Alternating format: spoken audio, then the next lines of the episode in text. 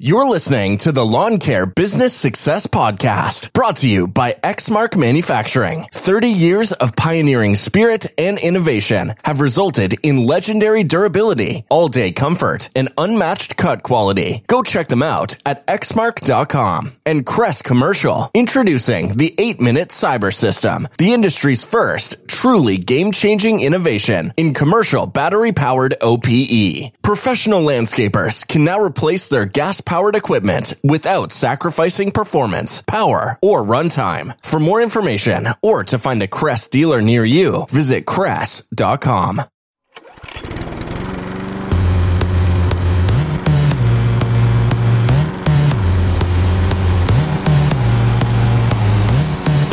You're listening to the Lawn Care Business Success Podcast, the weekly show sharing proven methods and systems in marketing, equipment, and customer service, educational and motivational to help make your lawn care business an overwhelming success. Now, here's your host, Julio Tomei. Welcome, Lawn Care Nation, to another episode of the Lawn Care Business Success Podcast. I'm your host, Julio Tomei, and this is episode number 434 entitled Tis the Season to Be Thankful. Well, hello, everybody, and thanks again for joining me this week on another episode of the Lawn Care Business Success Podcast. Really appreciate you guys tuning in each and every weekend, of course, for the questions, comments, and feedback that you guys have been sending through. Really do appreciate that. Uh, this uh, week has been back to some mild uh, temperatures where I'm at here in the Pacific Northwest.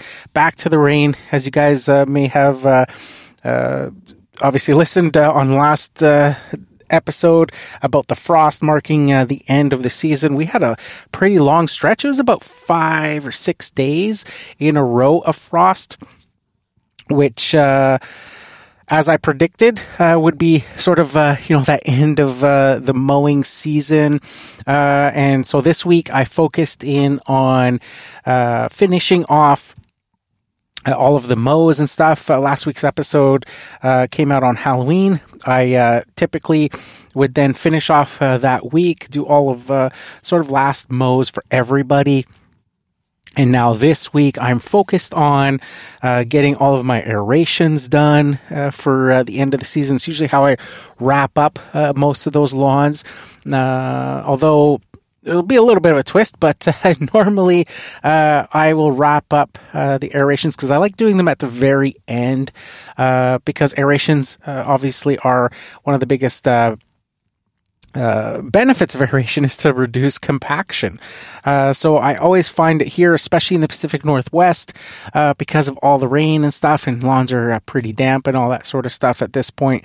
Uh, that you know, you go along and do an aeration early, and then um, you know you're still got like a month of mowing or something to do, and then you're just compacting uh, the lawn again. You know, it may be different where you're at, uh, but here, because of the rain and stuff, that's sort of why I tend to push it to the very end uh, because I just find, hey, I can core it there at the end, and then, you know, it's not getting trampled on week after week after week after week. So that's what I'm focusing on uh, this week. Uh, got out there and uh, a little bit interesting because uh, I had uh, pulled out the aerator on the weekend out of storage. Old Betsy, as I like to uh, refer to her, my old uh, Bluebird 424 aerator that I've had since uh, my very first season, pretty much. Uh, I believe I bought it in the first winter um, of my first year. Bought it used at a uh, tool rental place for a thousand dollars, and uh, it has served me very, very well and served others too, as well. On top of being a rental unit for other, you know, a, a tool rental business, um, I also, uh, you know, my brother-in-law used it for many years in his lawn care business, uh, as well as uh, a couple of other guys have borrowed it. Uh, other local guys, when I was in that uh, franchise system, I would uh, lend it out and let guys use it as well. Um, and uh, just in uh, you know 18 years of using uh, that particular machine for a thousand bucks, I would say was a pretty darn good investment. Uh, buying that used aerator has been absolutely fantastic. So uh, old Betsy is still going strong. and but what was interesting with that unit is that, uh, and another side note on that just kind of popped in my head. Not only has it been 18 years, uh, roughly using that machine, um, but I have never done anything special to it other than change the oil. Uh, in that uh, particular Honda engine that's on that uh, unit. Um, it's been just phenomenal. Uh, same with my power rake. I've done nothing other than uh, really change uh, the oil. Although the power rake, I did change all the tines uh, on the bottom, the little rake bits. Um, but other than that, I rarely ever use, if ever, fuel stabilizer in fuel. Um, and I've always run just regular 87 octane, even though um, most uh, you know manufacturers are going to recommend a higher um, uh, rated gas. But I always just run the regular in it, and have never had any issues. It just always runs. It always uh, goes. The only time I've ever had issue like fuel related issues um, is with machines where uh, they sit for years. Uh, so if you know I don't use something for like four or five years, uh, and then go to start it, then yeah, it's going to be uh, you know gummed up or something like that. Um, but with like the aerator, the power rake, using it, you know, the power rake I use you know once per season. Um, you know, during the springtime uh, when I get through power rakes and things like that, if I do any of that sort of stuff, um, the aerator is being used uh, two times per season in the spring and in the fall for all of my clients. So I just let it go like that. I like whatever fuel's in it is in it. I put it in storage for whatever, how many months it is in between uses and pull it out and it always starts. But what was funny uh, this time around was, uh, you know, I was getting it ready, went to start it, and you know started on a couple poles had to use the choke and stuff of course and then i opened the fuel tank uh, just to see how much fuel was in there and there was about uh, i would say maybe a quarter tank uh, of fuel in there so i went to go uh, you know grab my uh, my uh, jerry cans and then i remembered i don't have any fuel in jerry cans. I haven't used fuel haven't bought gas for like the jerry cans in at least four months uh, since I started using all the battery stuff. Of course, now I have the Turf Tracer and I have the uh, Navigator, but I usually just fill those up while they're on the trailer um, at a gas station. I just fill them directly. Uh, usually, when I'm filling my truck up, I'll have, uh, especially at this particular gas station that I always go to, when I pull up, they've got like two, like the, in their islands, they've got two pumps so it's not a very big gas station. It's a pretty small gas station. Uh, but what's funny is when I line up my truck to get diesel on the one set of pumps, the other set of pumps is kind of in line with the trailer behind. Uh, so I will fill the diesel, and then when I'm done that, then I go to the back, and then I do like the pay at the pump at the second pump there, and I uh, drop my ramp, and then I actually uh, take the uh, the uh, gas pump and I just kind of uh, lift it up over the side of the trailer and then uh, fuel uh, the machine in the back directly while it's on the trailer. Don't have to unload it or anything like that. Just fill it while it's directly uh, on the trailer. So it was kind of funny to go and uh, you know go grab some fuel and then realize that I have no fuel. That the you know jerry cans are all bone dry and have been for you know three four months now. So that was interesting to uh, go to uh, the gas station. I had to make a uh, kind of an unexpected trip. wasn't planning on going to the gas station, but I had to uh, do that and uh, fill the jerry can uh, for for fill the the shirt can that I was using to be able to have some fuel for the the Bluebird aerator. So that was interesting, and with that particular machine, um, now I'm obviously you guys know me in terms of battery stuff. I love battery stuff. Um, and you know, using the aerator is you know as good as it is, as awesome as that Honda engine is, and all that stuff. Could they not have designed the position of that motor or put some sort of uh, like exhaust diverter or something on that uh, on that particular unit? You know, you're you're on it and the engine is positioned in the way where the exhaust is directed at the operator. So it's absolutely horrible in that sense. and it was not more evident than it was today when I got out there and started using it immediately. Uh, within the first house, I was getting nauseous uh, with the fumes, just like feeling like wanting to throw up, just because it's right there. Like it, you just absolutely smell. And then uh, it's also my wife's favorite time of year as well because uh, she does the laundry in the house, and uh, I my clothes, my work clothes, absolutely reeks of exhaust. Uh, so it's just one of those things that uh, with that particular machine, just because of the way uh, the motor is uh, facing. Uh, on the power rake, the motor's on the opposite side and it faces the other direction. So the exhaust is facing forward. Um, but uh, on this particular machine, uh, the exhaust is facing backwards, and uh, yeah, it's just uh, uh, an unfortunate design. You'd think they, you know, would have been able to put like a ninety degree elbow or something on the exhaust to get that exhaust at least going out the side instead of directly at the operator. But it is what it is. It's been a great machine. Uh, you know, minus that uh, is probably my biggest pet peeve uh, with that particular machine.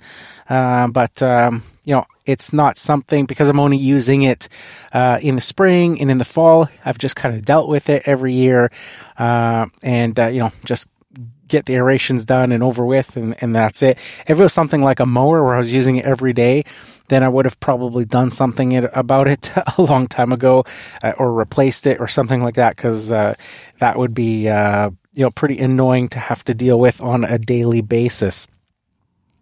Uh, but other than that, uh, aerations are going well.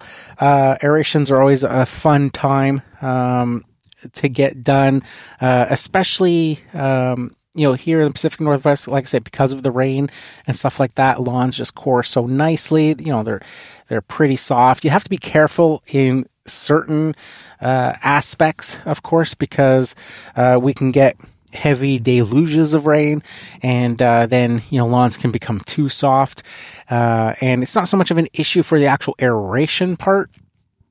Uh, but it's when you're going to turn the machine uh, and pivot and stuff that you can, um, you know, uh, leave some big divots and stuff if you're not careful in certain areas uh, that might have poor drainage and things like that. in other parts of the lawn, it's completely fine, but um, there's just some uh, it's hard to explain uh, if you guys don't live in this area to know um, just with the relentless amount of rain at times and uh, a lot of clay uh, in the soil and stuff with lawns that don't drain uh, very well uh, just you know how um, you know dangerous it can be when you're doing that to make sure you don't divot the lawn. And speaking of dangerous I was kind of laughing to myself because I remember today uh, while I was aerating as well, I took a pretty big tumble. So I, hope, I don't know if the uh, client has uh, security cameras in their backyard, but if they were due and review the footage, then uh, they're going to get a pretty big chuckle. Um, again, I was in an area kind of going around uh, their back uh, lawn by their shed, and they had this like fenced off corner, um, basically, uh, an area where they kind of have like a back corner of their property fenced off with a like an arbor or an opening that you can walk through to get back there. And they used to have um, big like compost dumping bins there.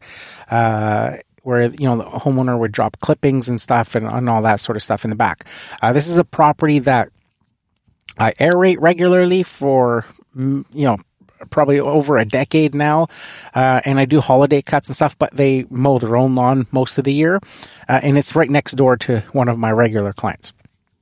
So I'm okay with uh, doing that stuff because it's right next door. When I'm, you know, aerating my clients, I just go automatically and aerate their lawn and all that sort of stuff. At any rate, um, I uh, this this spot that is fenced off to get to like the back corner uh, inside that area it's all like gravel uh, and outside obviously is the lawn part uh, but there's like a a threshold on the bottom um, where like this arbor is that you walk through, and it's just a like a landscape tie in the ground to divide the grass from the uh, gravel area.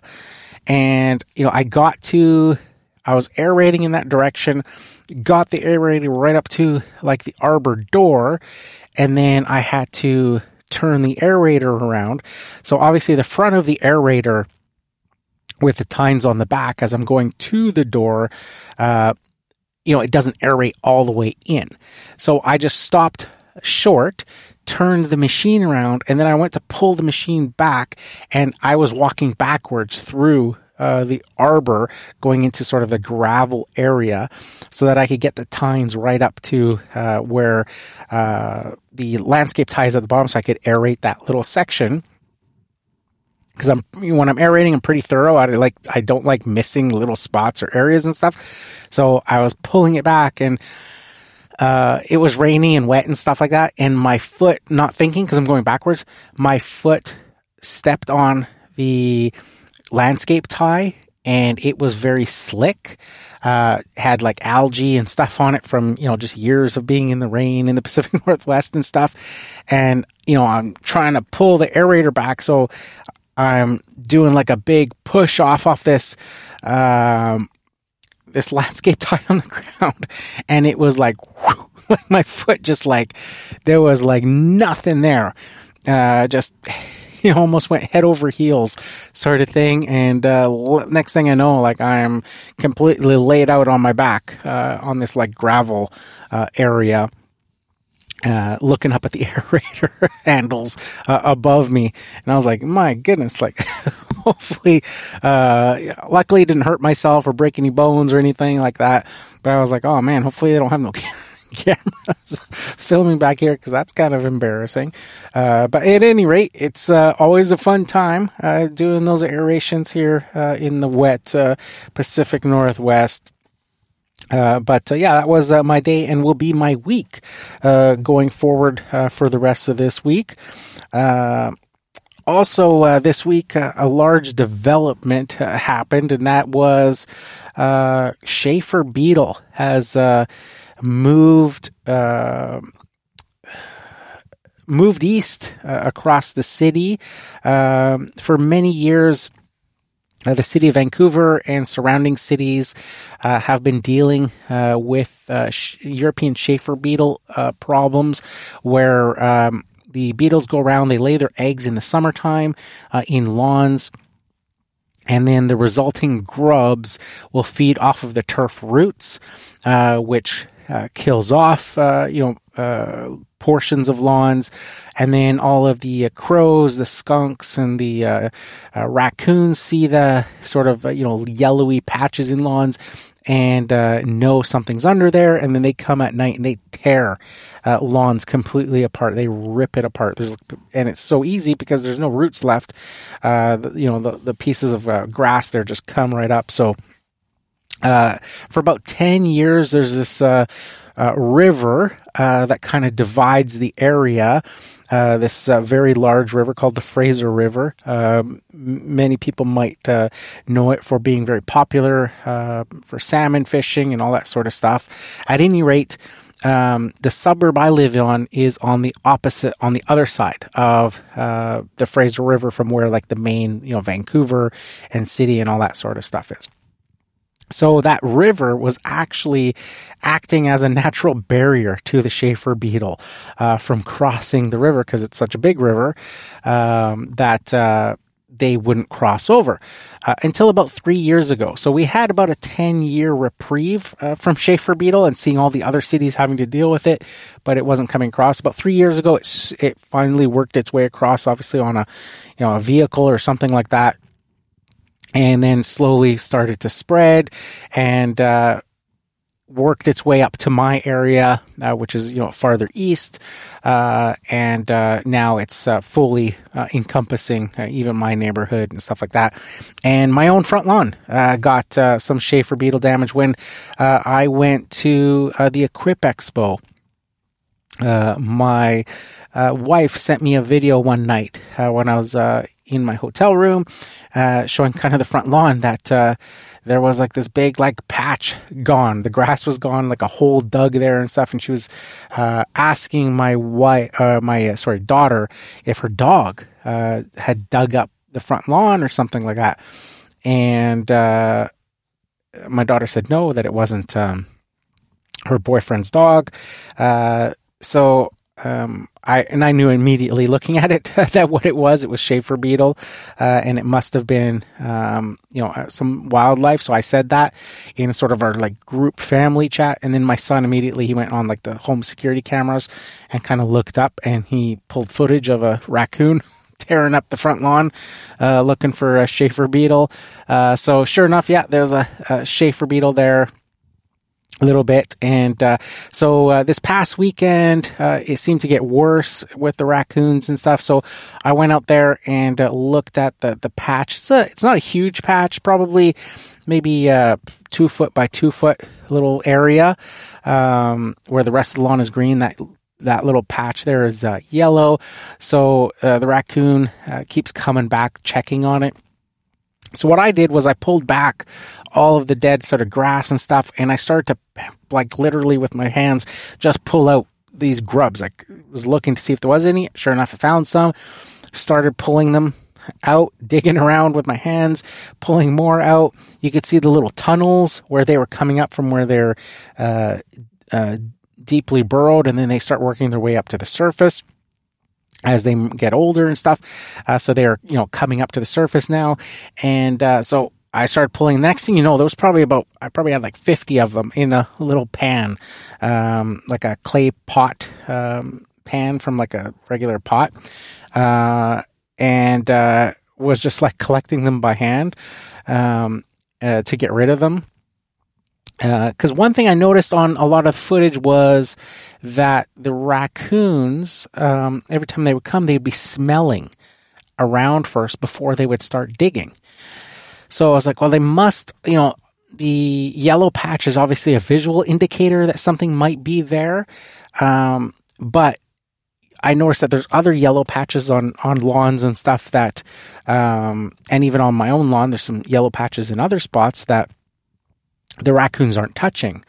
Uh, and they're just from the drought uh, because we weren't allowed to water at all this year uh, during the summer and stuff like that. So um, they're able to discern whether there's grubs there or not by their smell, it looks like. So I thought, let me do this uh, little sort of experiment, see what happens. So, like I said, I picked all the grubs out by hand, kind of went through all the turf, pulled back more of the turf. I probably did more damage to the lawn than what the raccoon had done in terms of pulling back more of the grass and finding more grubs and all that sort of stuff. So I uh, pulled all the grubs that I could find there. Literally had like a pile, like 50 of them. Um, then I put everything back. I threw some grass seed and stuff down because our temperatures have uh, the frost. Uh, like I said, we had frost for like five days or whatever. Um, but then the temperatures all went back up, and we started getting you know the rain and all that sort of stuff again. So I was like, okay, whatever. I've got grass seed. I'll throw grass seed in there, uh, mix it all in, and uh, overseed on top, and all that stuff. And you know, if it takes, it takes. If it doesn't, you know, the frost, whatever, it's not a big deal. Uh, but I'll at least throw, uh, you know, some grass seed in there, see what happens. Uh, and then I noticed that very night, uh, got an alert on the security camera that you know something out there. So I look on the camera, and sure enough, there's a raccoon and it was interesting because you see him walking. He gets to this, he immediately walks to that spot. So I know it's the same raccoon. And he's smelling around and he kind of took like one little swipe with his hand and then he left. So I was like, oh, maybe it worked. Like maybe physically removing the grubs um, was enough to stop the raccoon from tearing up and looking for some. Uh, so I'm convinced, even though uh, it's a very short uh, sample period in my uh, experiment of one night so far, uh, but I'm pretty convinced seeing that this raccoon was, you know, he walked directly to that spot, knew exactly where it was, and was smelling around and just kind of like quickly, you know, just one swipe with his hand, like wasn't digging around, just kind of like tossed one piece of loose grass that was there and then he just walked off. Uh, didn't damage any of the you know work that I had done in terms of kind of uh, leveling it all out and grass seed and all that sort of stuff, uh, and just left. So uh, I'm convinced that maybe um, you know if you can you know remove them and stuff like that, even though they've gotten maybe a dinner there before, uh, a free meal, that they you know they will not disturb it if um, you know they can't smell uh, that there are grubs there or sense that there are grubs uh, whether they can feel that there's grubs moving there or whatever the case may be uh, that they just leave it alone. It's not worth, uh, I guess, the, the trouble. So that was an interesting experiment. I will keep you guys posted if that uh, works, but uh, it's one of those things that uh, was just like, hey, that's just uh, kind of an interesting thing. My neighbor was saying too in his backyard that the raccoons were coming around. He noticed the same thing that they're always smelling first before they start digging and things. So very, very interesting. Uh, this past weekend, uh, just another quick little update. Uh, I put out uh, three uh, videos back to back, uh, one on Friday, one on Saturday, one on Sunday. Uh they are the Equip Expo um, attendee interview videos. Uh, I put them originally was editing them as one video, uh, but it was getting into like the 32 minute long uh, sort of uh, mark, and I thought, you know what, that's just going to be way too long uh, of a video. Uh, for people's, uh, you know, sort of watch time retention will just like drop off a cliff. Uh, and then, um, you know, all of the people that, you know, spent time um, uh, doing the video with me, doing their interviews and stuff like that. You know, whoever I put towards, uh, um, you know, the end on a video that long, um, you know, people aren't gonna um, aren't gonna see it. Uh, so I thought, you know what, I'll break it up into um, three videos because then they're only ten minutes long uh, for each video. And uh, they'll be uh, a little bit more easier to consume that way for people. and um, you know, uh, decide to do them back to back to back so that people aren't having to wait uh, to see all of them. Just do them all together. And then that way I can also um, link to them. Uh, so that uh, you know when you watch the first one at the end, then you've got uh, uh, you know the links to the next two parts. you know um, in each of the videos. So those are available on my um, YouTube channel for those that are interested uh, uh, to check them out. They're a lot of fun to do. Thank you to all of those uh, people that are featured in those videos uh, that uh, took the time out. Uh, to do an on-camera quick interview and you know have have some chat. There's some uh, some pretty fun moments uh, in a lot of those. A lot of fun memories uh, filming those videos are one of the things that I look forward to. Uh, each time uh, I have gone, uh, the two times, uh, to, you know, to GIE, and then uh, here to my first time going to Equip, as it was called, and uh, yeah, it's one of those things that I look forward to is interviewing some of you guys that are out there, you know, at the show as well, and just asking you, you know, what you've seen at the show that you like, and what you know keeps drawing you back to the show, and all that sort of stuff. So, those were some fun interviews to do, and they're out there and available for you guys to uh, check out. So make sure uh, you guys head on over there, check out, and uh, let me know uh, what you think about uh, those particular videos. so I'm just going to take a quick little break, and then we'll get into this week's topic right after this. So stay tuned.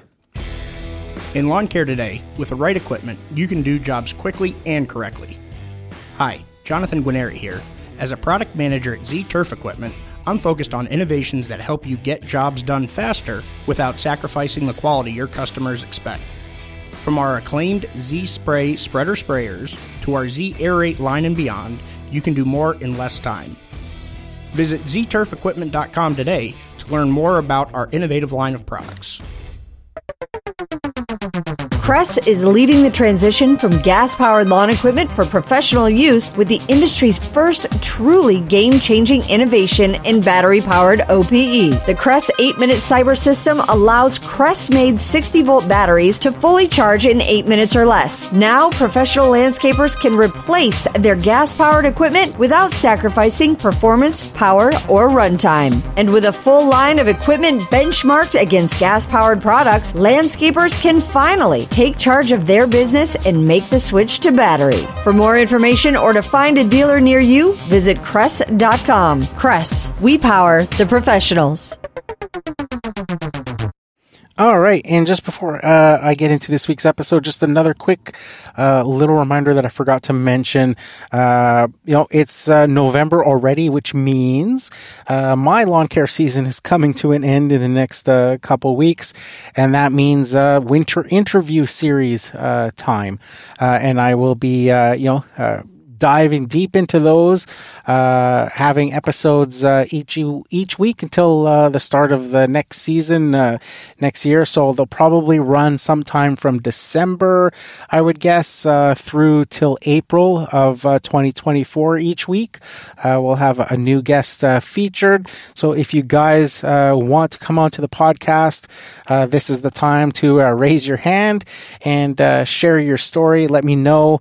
you can reach out to me, Long Lawn uh, dot com. Go there, uh, go to the contact page, send me an email. If you follow me on Instagram, send me a quick DM uh, there as well. Uh, check the podcast show notes. There'll be links there that you can get to uh, and uh, do that. So, uh, yeah, now's the time to uh, get your names in if you guys want to uh, volunteer to be my next victim on the Lawn Care Business Success Winterview interview series. All right, so this week, tis the season to be thankful. So we just got past Halloween, and if you're Canadian, obviously we already had our Canadian uh, Thanksgiving uh, just before uh, the Equip Expo. It was actually the week before uh, the Equip Expo, uh, and that actually reminds me for next year for you Canadians planning on going to the Equip Expo. Uh, obviously, you can save uh, 50% off. Uh, like everybody, you don't have to be a Canadian to save 50% off using my discount code Julio at the Equip Expo uh, website. Uh, link in the description or podcast show notes, I should say. Uh, but the Equip Expo next year, if you are Canadian, just a heads up that it is on the week of Thanksgiving. so that Thanksgiving. Um, Monday here in Canada. Uh, the Equip Expo is that actual week. Uh, so, uh, for me, that means um, if I'm going to the Equip Expo, uh, I will do like I did this year, where I leave on the Tuesday for my traveling. So I'll have you know the, the family festivities and, and Thanksgiving weekend here in Canada on the Monday, and then uh, go to Equip Expo uh, on the Tuesday. I was actually hoping to be able to go on the Monday uh, next year uh, so that I could be in Louisville by the for the Tuesday sort of like opening events and stuff because I've never been to those. I usually always travel on the Tuesday and don't get into like midnight. Uh, but it looks like this next year I won't be able to do that anyways um, because of Thanksgiving weekend. Uh, so I'll have to travel on the Tuesday uh, to uh, be able to get there. But uh, at any rate, just a heads up with that. but as I said, uh, we already had our Thanksgiving uh, in Canada, but in the US, of course, Thanksgiving is coming up uh, November the 23rd. Uh, so that's why I say it is the season to be thankful, and it's something. Uh, that right now you want to sort of take stock of uh, because after Thanksgiving, of course, uh, is Christmas. Uh, so Christmas is around the corner. Uh, I know that after Halloween here, um, on my own property, you know, I put the Halloween decorations away. Uh, but as I was doing that, and putting those into storage, I was already pulling out Christmas lights uh, to get them uh, ready uh, to do at any time now. Uh, any available weekend that comes up now, uh, I like to get them done early in November before that frost, before uh, the cold temperature really sets in, because um, the second level on my home is uh, to get to it, you have to. It's kind of inset. So to get to it, you have to walk on the first level's roof. Uh, so I like to do it obviously when the temperature's mild because I ain't getting on my roof when you know the frost hits and it's uh, you know winter conditions and stuff like that. So uh, I like I get them done early uh, and then so that they're ready to go uh, by the time um, you know December rolls around. Typically is when I'm turning on uh, my Christmas lights, like the first uh, of December, and run them all the month of December. Uh, up to New Year's. Uh, but that's how I like to do it. But uh, yeah, so I pull those out. so thinking of that, some of those things that I was thinking of as, you know, that was reminding me as I was pulling Christmas lights out was, well, in my business, um, you know, with Christmas as well, obviously you have jobs and stuff that you could do. You could do Christmas lights and things like that. But you know, with Thanksgiving, U.S. Thanksgiving and Christmas and stuff like that, tis the season to be thankful. Now is the time to start planning um, if you are going to do any Christmas gifts for your clients. Uh, this is something that I've done um, almost every single year uh, with my clients. I figure out you know some sort of a gift uh, to give them and it's not like huge gifts it's not it's just you know tokens of appreciation uh, and the other thing uh, that i like to do all the time is um, Christmas cards, uh, custom Christmas cards. So when I first started doing uh, this, uh, you know, when I was with that franchise company and stuff like that, I would just do, you know, your regular run of the mill Christmas cards. You go to the, you know, your local store and buy a box of Christmas cards, just generic ones, and, you know, write a thank you and whatever, and, you know, uh, give them a box of chocolates or something to go with it, uh, whatever the case may be. Sometimes uh, it might be like shortbread cookies or something like that just something to uh, you know say hey thanks uh, for your business. I really appreciate it. Uh, and uh, you know this is just a sort of a token of appreciation. Uh, a few years ago um, i started to do something that was uh, very well received and that was wine uh, doing homemade wine. Uh, although it's not really homemade, it's um, you know at a, like a wine brewing place uh, where um, you know I would go in and order wine basically, and they basically do everything for you other than bottle it. Uh, so then uh, once it's done, it's sort of fermentation process, which can take four to six weeks or so, depending on the type of wine that you're getting. Um, you know, they call you when it's ready. You make an appointment to go and bottle it, and then you go there, and that's uh, your part of it. You have to go in. Um, if you don't have bottles, they have bottles there for you to purchase. Uh, if you do have bottles, you bring your bottles. Typically, for me, each year, I would have to obviously buy bottles because I'd be giving the wine away. Uh, and, you know, obviously wouldn't expect the bottles back, although some customers would save bottles and, and give them to me, but the majority uh, wouldn't, obviously. Um, so you buy bottles, they have machines there that you like uh, sanitize them and rinse them and all that sort of stuff. And then they set up uh, a station there for you to uh, with your wine that uh, you can then bottle it uh, with like a pump and stuff like that. So you put the bottle in, you fill it up to a certain point, uh, stop it, put the next one in, fill it up to a certain point, you get that all done, and then uh, you're able to take the bottles, put them in a cork machine that presses a cork into it, and then you get your fancy little foil wraps and stuff, and you put that on, put it in a little heat shrink thing that like shrinks it. And you do all that process at the same time. They can make custom labels for your bottles and put whatever you want on it, whether it's your company name and the year or whatever the case may be, or anything you want. They can put whatever on you want. And there's so many different varieties and choices and things of wines. I always liked doing very light wines, very, um, like I was going to say fruit wines, but obviously fruit wines, all wines are fruit. Uh, but uh, things like, you know, um, peach and apricot and, you know, uh, rosés and things like that. Just very light, fun type wines um, that I would do. I wouldn't do like very serious wines and stuff like that, like uh, you know, like red wines and things like that. I just like doing. Although I, I traditionally originally started doing those types of things, doing uh, you know those types just like uh, regular red wines and sometimes white wines and things like that. I got turned on to doing you know, uh, like the fruit blends and varieties, sangrias and things like that. And they became very well received. People really enjoyed those ones because uh, they're very tasty. They're yummy wines.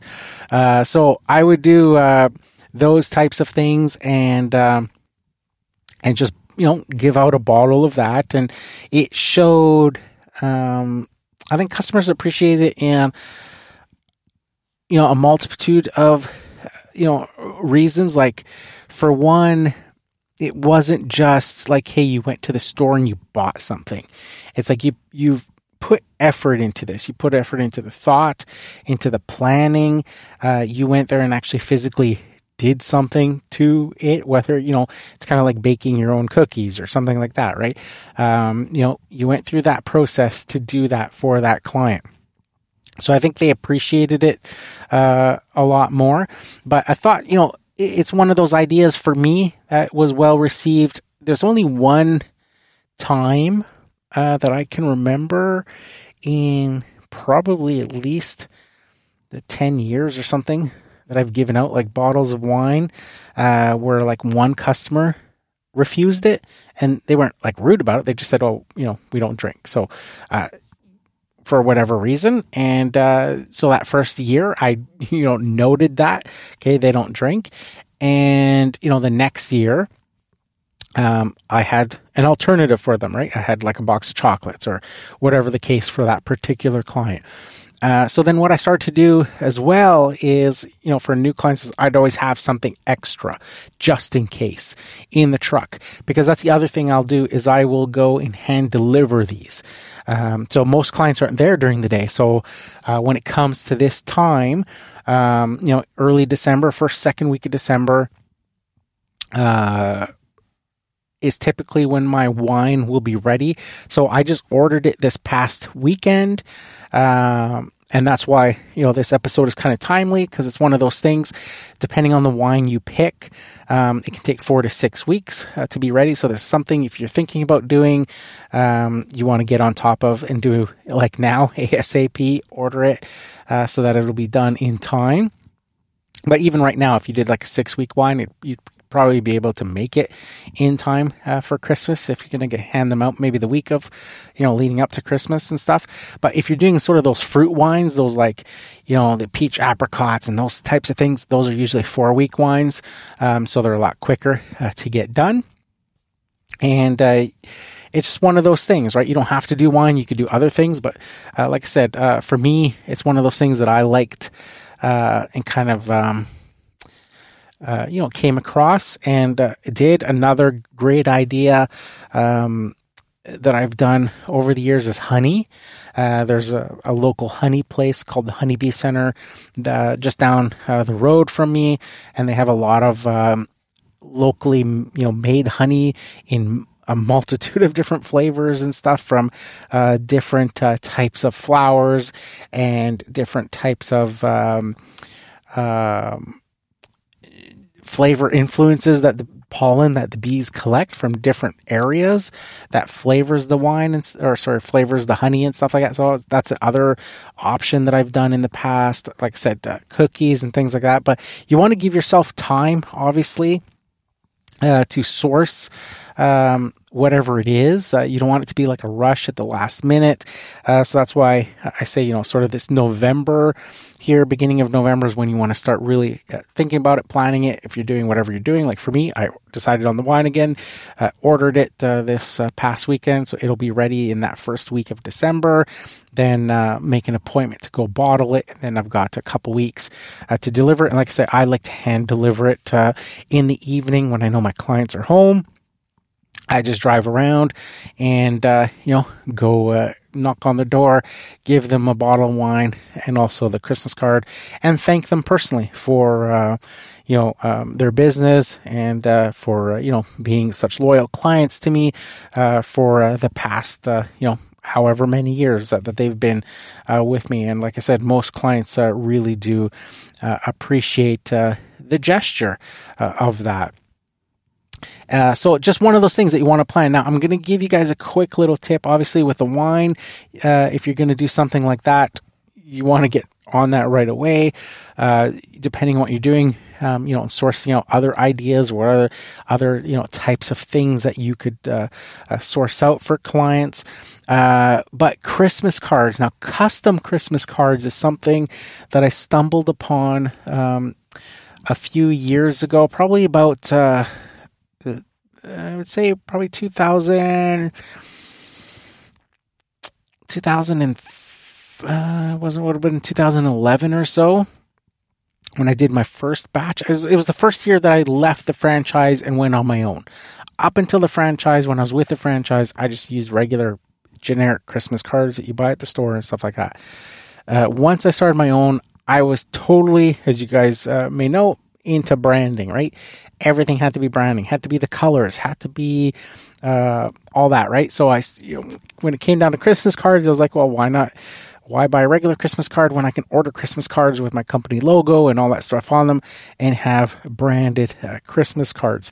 So that's what I started to do. And I started to research and found that obviously places like Vistaprint are fantastic for that. They have tons of different choices of you know, a multitude of different styles and colors and, and patterns and stuff of Christmas cards. So for me, because my company colors are the black, uh, the green, the white.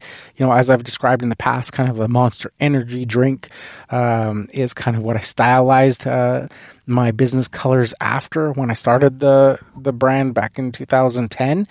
Um, was kind of going off of uh, you know a monster energy drink uh, can uh, in terms of the colors. I just thought the green and the white popped with the black uh, background. Um, ironically, now uh, you know years later in my area, there's so many companies using those colors. Um, so many other brands, even other lawn care companies now that have jumped on the bandwagon and copied the, you know, using the the black background with the white and the green and all that sort of stuff. Um, so just uh, interesting sort of side note there. Uh, but um, so for me, I would look at Christmas cards and there'd all be, you know, like, a typical Christmas card might be, you know, a snowman or, um, you know, a uh, maybe a red card with like tree ornaments or something on it, right? But there'd always be because Christmassy and Christmas feel and all stuff. There's always some Christmas cards that are black, black background with, you know, Christmas sort of scenes and stuff on it, or whatever the case may be.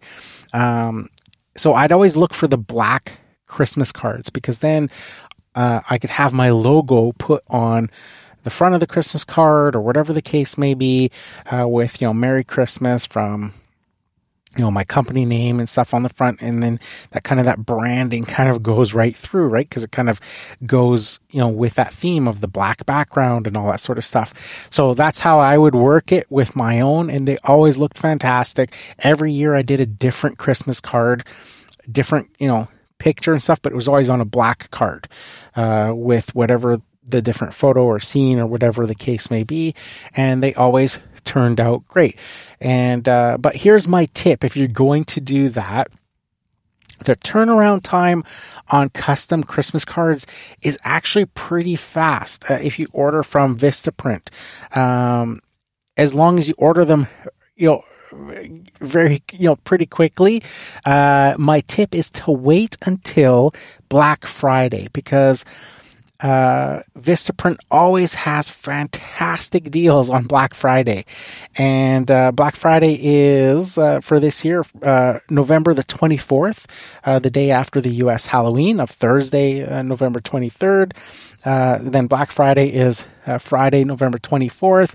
Vistaprint will have fantastic deals on sale. Sometimes it's like 50% off uh, or whatever the case may be. And typically every year, uh, what I do is I will uh, order my Christmas cards on Black Friday. And you want to kind of check. Uh, and what I would do actually, just to, as a caveat,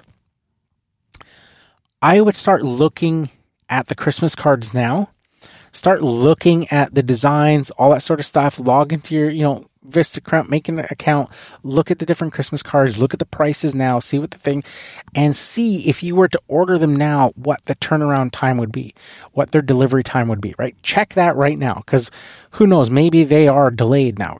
It could be different. Uh, and you don't want to, you know, kind of wait till Black Friday and then find out you can't get the Christmas cards on time. So kind of monitor that as we get closer to Black Friday. But if it's going to be pretty similar, jump on it right away on Black Friday. Uh, and then, you know, but keep checking those delivery times to make sure that they'll be able to fill, fulfill them. I think they have options to pay more if you get, you know, like a rush delivery or something, if the case may be you know, something went like that. Uh, but what I typically do as I get into the cycle of it each year is I usually order my cards in advance. And what I mean by that is like the Christmas cards that I order this year on Black Friday will be the Christmas cards I use next year. And that's how I kind of do it so I don't have to worry about you know the timeline and all that sort of stuff is I just order them on Black Friday because they're way cheaper, get them all custom, all sort of stuff, and I might use a few of them and stuff um, because they typically I've never had them not come on time, um, but usually that's what I'm doing. And I think what happened was the very first year I ordered them, I ordered them, and then you know, I started getting emails from Vistaprint on Black Friday saying, "Hey, like fifty percent off holiday cards and stuff like that." And I was like, "Really? Like I just ordered holiday cards, you know?" And that's how I got into it. So it was like, okay. So then I went back, and it was maybe a few weeks later, and I ordered another batch in a different style. And I was like, well, they're 50% off. I'll just use them next year. So I ordered them and then I had them for next year. So then that next year rolled around. I had my Christmas cards already ready to go. And then I got another email saying, Hey, 50% off Christmas cards again for like, you know, Black Friday sale. So I was like, okay, well, I'll just order next year's cards again. And that's how the cycle happened for me, where I'm just like constantly in this perpetual ordering them in a year in advance on Black Friday uh, and just doing them that way. Uh, so that's why I say, uh, it just dawned on me that hey, you should really actually check the delivery dates, make sure that they can fulfill them on time, uh, and you know if they can't, maybe take advantage of that Black Friday sale for next year, order them and then have them, or um, in most cases, like I say, they they do deliver them, but it's um, it can cut it close sometimes. It might be the week of or whatever the case. Depends on how busy it is, right? Black Friday is 50% off. So that's a lot of people going to be ordering on that time. So if you're in a rush and stuff like that, if you're trying to get them as cheap as possible, uh, you know, that sort of thing, then, you know, and you don't want to pay, say, a rush delivery or whatever the case may be, then, you know, if you can delay them, order them in advance for the year next year, or whatever the case may be, then that's uh, sort of just a quick little tip for you guys. Uh, but yeah, uh, Vistaprint, fantastic for uh, ordering custom cards, for you know putting your logos and all that sort of stuff. Just giving it that really nice sort of touch. I could literally write my message in the cards, have them printed, um, you know, with, you know, my personalized message to my clients on the inside. So the outside, it would say something like, you know, Merry Christmas from my company name or Happy Holidays from my Christmas, you know, uh, company name, whatever the case may be. I'd always change it up every year. Um, just to have them, you know, different. And then in the inside, I would have, you know, a personal message to my clients that's printed on the cards.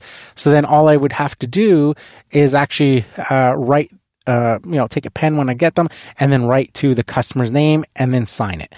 You know, very simple. Didn't have to work because my personalized message is already uh, written in there uh, or printed in there on each of the cards and made it simple. But uh, yeah, tis the season to be thankful. So this is the time now, uh, as we're you know getting uh, through the month of November. Um, that you want to start thinking about this, acting on things um, for certain timelines, like wine and stuff like that. If you want to do like um, bottled wine and things like that, and have your own sort of private reserve, private batch of wine that you're going to give out uh, to clients, that you do that now. Have you know order, get that ready because that's going to take uh, four to six weeks to get done. Christmas cards, start researching that, looking into that, uh, and uh, getting all that sort of uh, sorted out and figured out. Uh, and if you're not doing wine or anything like that, then just kind of researching, uh, giving yourself time to research something, um, you know,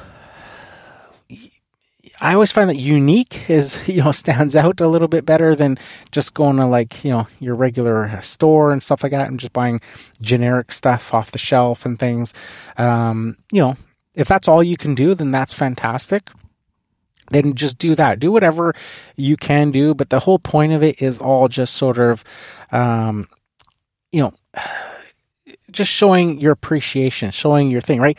Obviously, it's a lot easier to go to a liquor store and just buy wine and stuff like that, but I don't think it has the same um, sort of. Uh, it's not the same sort of gesture uh, as that, right? It's it just is nicer to, I think, just have some thoughts, have some effort put into the gift, uh, and uh, do it that way. And I think it goes a long way uh, that way, especially you know uh, when your clients are very personal and stuff like that. Uh, they're friends, um, you know, or they've become friends, right? you have those those relationships with those people um, that it just goes a long way when it's something that's just you know more thought more effort was put into than just um, you know something off the shelf or something like that uh, so uh, you know things like that you know just quaint little things if you've got um, you know a hometown um, you know like for me obviously if you have a hometown everybody's got a hometown but what i mean is like um, you know something unique to where you live is always a hit as well right? Uh, that's something like that that you can give something personalized something like for me whether it's the wine or like the honey example that I gave you, right? It's a local honey place. Everybody knows that that honey place is there, uh, and they have you know exotic type honeys that are made from, uh, you know, not your like standard grocery store regular flavored honey. They might have. Um, honey that's flavored, uh, you know, clover honey or, um, you know, whatever. Like, I can't even think of the flavors now, but there's just so wild berry honey, raspberry honey, like all this like honeys that are made from bees that are collecting pollen from those types of plants. And it's amazing that, um, you know, you'll get honey that tastes like that particular thing because of the pollen that uh, was collected uh, from those uh, plants. Uh, so it's it's pretty neat, and the multitude of flavors and stuff of different honeys that are produced from bees uh, that are um, producing honey from local areas that have those uh, crops and stuff around.